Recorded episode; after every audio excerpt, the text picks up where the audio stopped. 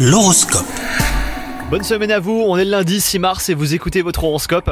Les vierges en amour, eh ben c'est le calme plat, ni vous ni votre partenaire ne semblez investi dans votre relation.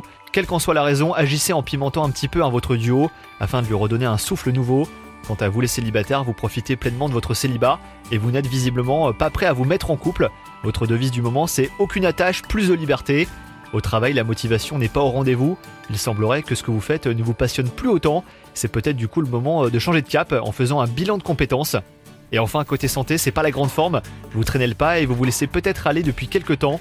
Il n'est pas trop tard hein, pour vous ressaisir et prendre en main votre santé. Donc euh, sortez prendre l'air, hein, mangez euh, varié et équilibré. Cela vous fera le plus grand bien les vierges. Bonne journée à vous